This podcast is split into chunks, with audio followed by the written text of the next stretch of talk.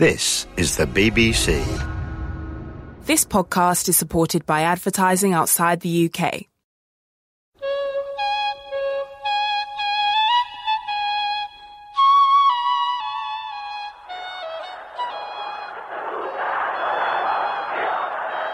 من نیز پیام انقلاب شما ملت ایران رو شنیدم و آنچه من دولت تعیین میکنم من تو دهن این دولت میزنم من دولت تعیین میکنم من به پشتیبانی ملت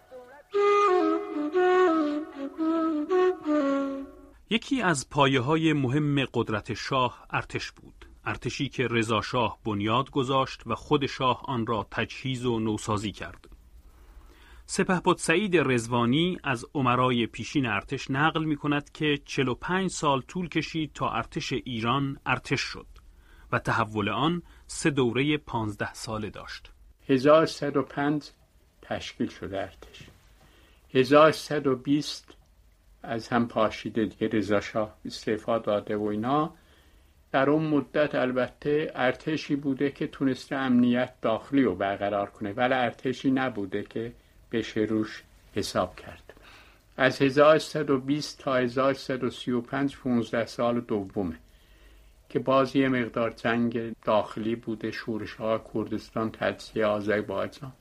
جنگ مجلس با دولت جنگ دربار با رئیس دولت و فلان و اینها تا رسیده که در اونجا 1135 در وضعی بوده ارتش که به پیمان بغداد قبولش کردن این خودش یک مقطع زمانیه که این ارتشی است که میشه در یک پیمان خارجی شرکت کنه. از 1135 تا 1150 15 سال ارتش در حال توسعه و تکامل بوده از نظر مدرنیزاسیون از نظر آموزش که به نظر من آمریکایی ها صمیمانه در این کار همکاری کردن تا ارتشی به وجود آمد که در 1150 خود من میگم فرمانده بودم در خوزستان که با قدرت بدون ذره اندیشه در مقابل عراق ایستاده بودیم و ارتش کامل شده بود بعد از اون 45 سال.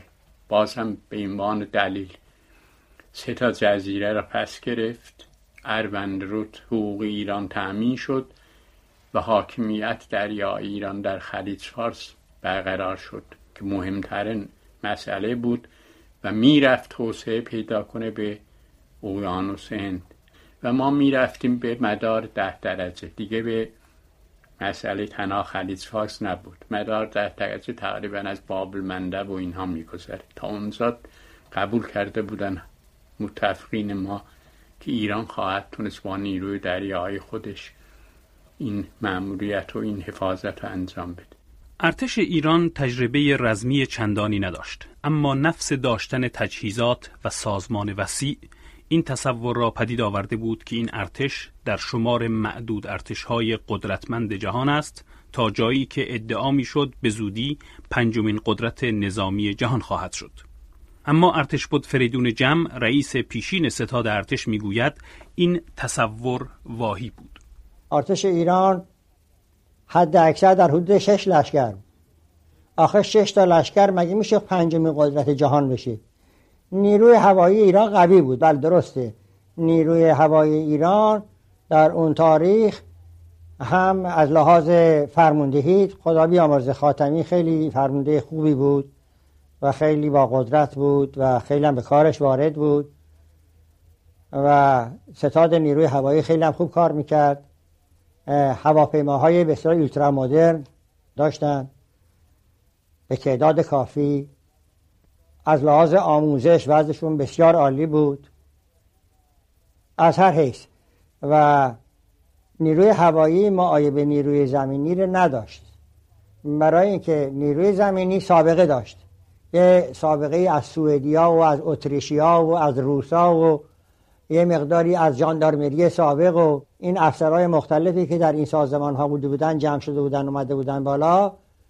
مقدار زیادی به اصطلاح نفوذ سابق در آرتش بود که همچین درست نمی‌شد یک سیستم دست نخورده باشه. اما نیروی هوایی چون وجود نداشت و از اول بنا شده از زیر ساخته بودن روی قواعد امریکایی ساخته بودن. یه نیروی هوایی بود مثل مثل اسکادرون های نیروی هوایی امریکا. مثلا نیروی هوایی ایران در اون موقع دست کمی از نیروی هوایی اسرائیل نداشت. نیروی دریایی هم تا حدودی همینطور. اونم تمام افسراش رفته بودن در خارج تربیت شده بودن. یه نیروی کوچکی بود متشکل بود اینقدر تحت تاثیر به اصطلاح محیط داخلی و فلان و این حرفا نبود. توی واحدهای دریایی بودن تو دریا بودند و اینا و اونا هم یه وضع دیگری داشتن. اما نیروی زمینی طوری نبود. البته ارتش ایران یه ارتش در خاور میانه نیروی بود یه نیروی قابل ستایشی بود یه نیروی قدرتی بود.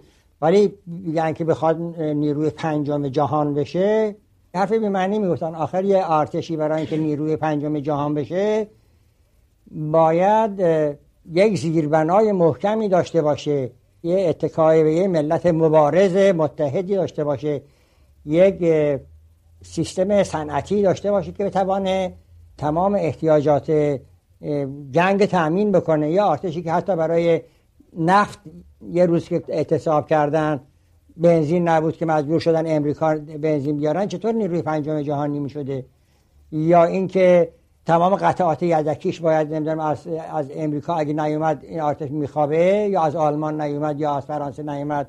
این آرتش چطور می‌توانه نیروی پنجم جهان باشه؟ برای شاه ارتش مهمترین نهاد کشور بود و از همین رو به گفته احسان نراقی در سالهای سی خود شاه عملا مدیریت مستقیم آن را به دست گرفت. دوره بود که شاه خودشو مستقر کرد به ارتش و امریکایی هم به خامشون کرده بود که این افسرهای قدیمی مانع پیشرفت تکنولوژی در ارتشن مانع آموزش نوین در میان افسرها پس باید نزد کنار. این دوره دوره رشد ارتش بود است و دوره که اقلا 20 هزار افسر ایرانی به امریکا و خارج رفته و آموزش نظامی دیده بود و رفتن روی جنبه کاملا به اصطلاح تکتیکی و نظامی بین المللی و فنون جدید نظام و از اون به بعد دیگه ارتش یک دست شد. ارتش شاهی شد. ارتشی بود که به همه افسرانش فرماندهانش مستقیما با شاه ارتباط داشتن و کسی خودش رو دیگه مغز ارتشی یا نظامی نمی‌دونست که صاحب دایه باشه و به گفته ارتش بود فریدون جمع خود شاه رأسا در جزئی ترین تصمیمات ارتش دخالت می کرد. اختیارات تمام رده ها گرفته شده بود یعنی هرچی مسائل مهم و بزرگ بود آخرش موکول می‌شد به اینکه بیاد بره به ستاد بزرگ آرتشداران و به شرف عرض برسه و عرازه تصویب بکنن هیچ کس جرأت نمی‌کرد هیچ کاری بکنه چون حتی مسائل خیلی کوچک مثلا یه نفر سوتوان می‌خواد بره کربلا زیارت باید شرف عرض بری خب روی این اصل البته افسرها فقط شخص عرازت می‌شناسن. حتی آین نامه انضباطی آرتش قید کرده که هر فرموندهی در هر مقامی هست در حقیقت به نماینده اعلی حضرت فرمانده است. یعنی به نام ایشان فرماندهی می‌کنه. اگه مثلا فرمونده دست است یعنی پنجاه نفر سربازی امرش هستن برای این نیستش که اینه معمورش کردن و بهش گفتن که تو این نفر این یه آدمی است که نماینده شاست برای این پنجاه نفر. چنین آرتشی البته چشمش به این بود که دستگاه علازه دستور بدید وقتی مرازه دستور نمی‌دادن. اصلا نمی‌خواستن دستور بدن. به این ترتیب فرماندهان ارتش نه تنها در تصمیمات نظامی بی اختیار بودند بلکه به گفته سپه بود رزوانی ارتش کلا از مسائل اجتماعی و سیاسی کشور هم برکنار نگاه داشته شده بود. ارتش طوری به محدود شده بود از این حیث که در امور سیاسی مطلقا اطلاعاتی به نظر من نداشتند افسرها به مسائل سیاسی بی و بی شده بودن به علت ترس. از اینکه متهم بشن که به عدم وفاداری و به رژیم و اینا. اینم دو جنبه داشت. یعنی به اصلا سکه دو رو داشت. هم ارتش از اوضاع سیاسی اجتماعی کشور بی اطلاع بود هم دولت مردان متاسفانه مطلقا اطلاعی از اون چه در درون ارتش میگذشت نداشت ارتش بود عباس قرباقی می‌گوید که برکناری نظامیان از سیاست به معنی بی اطلاعی مطلق آنها نبود به خصوص که جو کلی کشور هم غیر سیاسی بود. در ارتش ما و ارتش های دنیا همه همینطور هستند پرسنل نیروهای مسلح حق مداخله در امور سیاسی رو ندارن و بعضی ها این حق دخالت در سیاسی نداشتن رو توجیه به این می‌کنن که یعنی اینا حق ندارن که بفهمن. حق ندارن مسائل سیاسی رو درک بکنن ولی این نبود مسئله. مسائل سیاسی رو درک می‌کردن ولی وقتی که شما دخالتی در سیاست نکنید البته به اندازه اون کسی که در کاری دخالت می‌کنه نمی‌تونید تبهری درش داشته باشید. البته در اون زمان در کشور ما آگاهی سیاسی در ارتش به میزان آگاهی سیاسی سای کارمندان وزارت خانه ها بود. همونطور که سای وزارت خانه ها دخالت زیادی در امور سیاست نداشتند و یا خود مردم هم توجه زیادی نداشتند به همون میزان هم البته در ارتش هم به همون میزان بود. احسان نراقی نقل می کند که برکنار داشتن ارتش از سیاست جزئی از سیاست شخص شاه بود. من با یک افسری زندانی بودم که سرلشکری بود چندی سال معاون رکن دو بود. من ازش پرسیدم مرتبا که آقا این پرونده ها رو چطور شما تشکیل می‌دادید در رکن دو؟ مثلا هر افسری پرونده داره؟ مثلا اویسی پرونده داره؟ گفت نه به یک کسانی که یا علاوزت اشاره می‌کنه یا دلایل دیگه ما داریم پرونده براشون تشکیل میدیم. یعنی برخلاف رکن دوی بقیه ممالک دنیا رکن دو معمولا کارش اینه که قابلیت سیاسی و فکری و تخصصی و فنی افسری رو بسنجه. نقاط ضعفش رو بدون نقاط قوتش هم بدونه. بدونه مثلا این آدم برای فلان مرکز فرماندهی اهلیت داره یا نداره. برای اینه که رکن دو پرونده تشکیل میده. نه برای اینکه برای اشخاص پرونده سازی کنن. اما اینجوری که این افسر بر ما می‌گفت تقریبا پرونده های رکن دو پرونده سازی بود. بیشتر جهات منفی بود. وقتی یه افسری یه کمی به قول معروف اصطلاح کلش به قرم سبزی می‌داد برش پرونده تشکیل می‌دادن. این بود که افسرا اشخاص بودن که وارد معقولات نمی شدن آدمای ضعیفی بودن لازم فکری و سیاسی. اینی که این ارتش نمی‌تونست کار سیاسی بکنه. این ارتش از عهده کار اجتماعی سیاسی بر نمی اومد برای که شاه به این ترتیب او رو آماده نکرده بود ارتش رو و بعد هم فرماندهانش رو دائما مثل اسباب بازی هی تغییر می‌داد که هیچ فرمانده در ارتش ریشه ندوانه. صاحب حیثیت و اعتبار نشه. خرید ساز و برگ نظامی برای ارتش هم به گفته ارتش بود. جمع فقط به تصمیم خود شاه بود. ارازه شخصا انتخاب می‌کرد دستور می‌داد به توفانیان که توفانیان بره بخره. نه وزارت جنگ کنترلی داشت روی این خریدها. نه ستاد بزرگ ارتشداران کنترلی داشت. اعلی حضرت بود و بانک مرکزی و توفانیان و سفارت امریکا. اصلا ارتش هم اطلاع نداشت. وقتی که شما اسلحه می‌خرید اول باید بدونید این اسلحه رو برای چی می‌خرید؟ برای کدوم ارتش می‌خرید؟ اون وقت میشه رفت بگیم که ما احتیاج داریم به این قبیل سلاحا و بعد برن بگردن ببینن این سلاحا رو کیا می‌سازن بهترینش کی می‌سازه؟ کی زودتر تحویل میده کی بعدا اگه در موقع بحران بشه ادا در نمیاره برای دادن وسایل و قطعات یدکی و از این حرفاش. قیمتاش کدوم مناسب تره کی زودتر تحویل میده؟ اینا همه درست باشه. اینا که هیچ کدومش نمی‌شد. همینطور ما نشسته بودیم یه روز می‌گفتن 800 تا تانک میاد. نه حساب کرده بودن که خب 800 تا تانک میاد. اول این آدم لازم داره. جا می‌خواد. اینا آموزش لازم دارن. وسایل آموزشی لازم دارند بعد لوجیستیک می‌خواد. چه وسایل نگهداری لازم داره چه وسایل هدفیابی و نمی‌دونم اینا لازم داره چه سیستم فرماندهی لازم داره چه وسایل نگهداری و لوجیستیک لازم اینا که همش با همدیگه بررسی نمی‌شد. یه روز می‌گفتن 80 نفر خریدن یعنی 2000 تا تانک خریدن. من که خودم رئیس ستاد بودم من که اصلا هیچ اطلاع نداشتم. از طرف دیگر داریوش همایون می‌گوید هدف شاه جلوگیری از امکان هر گونه کودتای نظامی علیه سلطنت و حفظ ثبات سیاسی بود. تمام تلاش محمد رضا شاه در 37 سالش این بود که سازمانی به ارتش بده و ترتیباتی در ارتش برقرار بکنه که امکان کودتا رو از بیان ببره و این کار رو خیلی خوب انجام داده بود و اگر همین کار رو نکرده بود ایران نمی‌توانست اون دوره طولانی رو با ثبات نسبی به خصوص از بعد از 1332 طی بکنه و اون کارهایی که در مملکت انجام شد انجام نمی‌شد طبعا. کودتاهای مختلف نظامی انجام گرفت. اما به گفته سپهبد رزوانی یکی از نتایج این خط مشی ناتوان شدن ارتش از تشخیص و مقابله با بحرانهای سیاسی بود.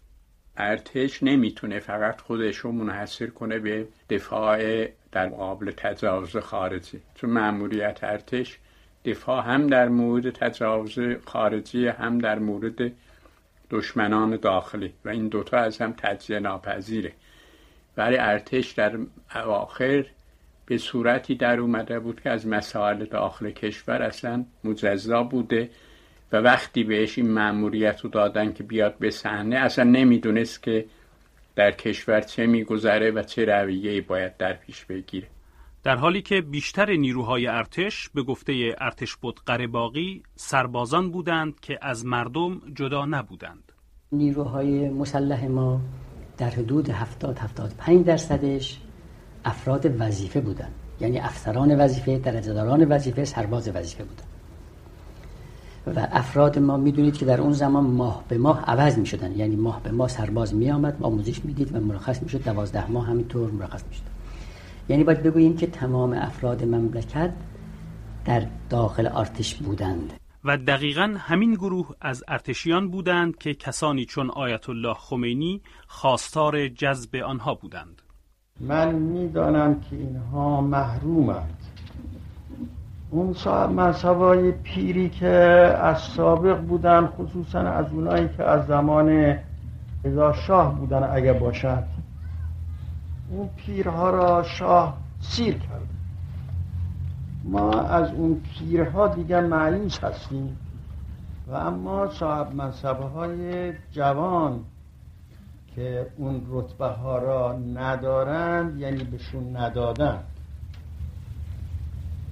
یعنی اونها را در یه رتبه پایین نگه داشتند که زیر دست اون بزرگ ها باشند اون بزرگ ها نوکر رسمی امریکا یا شوروی هستند و برای اونها خدمت می‌کنند و برای شاه هم به دست دویم خدمت می‌کنند و اونها را از پول نفت ما سیر کردند. اونها چون سیر شدن و از نعمت این ملت به دست شاه سیر شدن اینها ولی نعمت خودشون را شاه و امریکا می‌دونند. ما از اونها معیوس هستیم. و اما طبقه جوان که مهم در ارتش این طبقه هستند. اینها را من تنبه بشون میدم که شما جوانید شما باز وقت زندگیتون مونده است وقتی کارتون مونده است وقتی خدمتتون به ملت مونده است.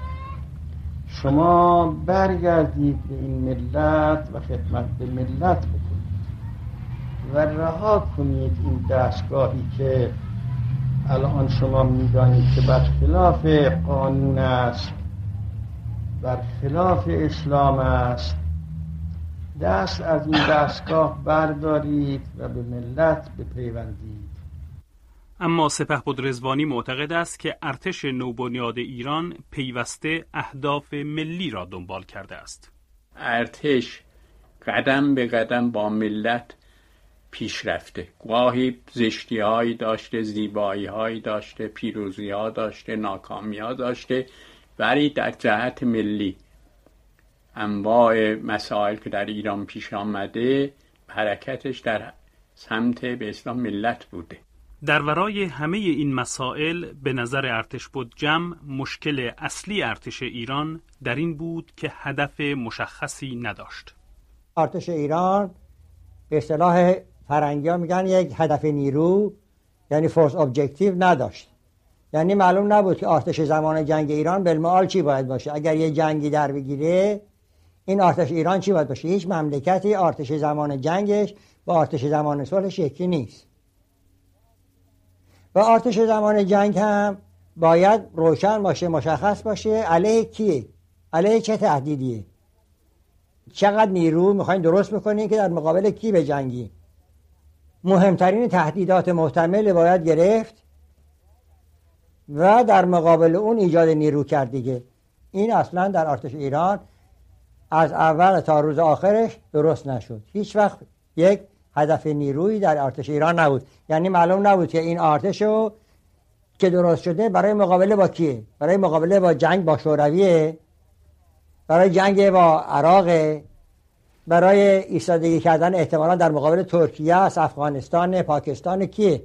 اینا آخه همه هدف باید مشخص باشه. اما ارتش ایران این هدف نداشت. ثانیا سیستم فرماندهیش خیلی کجی بود. آخه تو قانون اساسی برداشتن نوشتن فرماندهی قوای بری و بحری و فلان اینا با شاست. آخه یه آدم غیر مسئول نمی‌تونه فرمانده باشه. فرماندهی یعنی مسئولیت داشتن. همه فرماندهان دیگر هم که مسئول الاختیار رو اخته کرده بودند. خب هیچ کس اختیاری نداشت. رئیس ستاد اختیاری نداشت. فرمانده نیروی زمینی اختیاری نداشت. فرمانده نیروی هوایی اختیاری نداشت دریایی اختیاری نداشت هیچ کس اختیاری نداشت. یه سازمانی که همشون چشمشون باید بسته است به اینکه اون یه نفر باید دستور بده و اون موقع سر به زنگا همون دستور نده خب همین میشه که شد دیگه.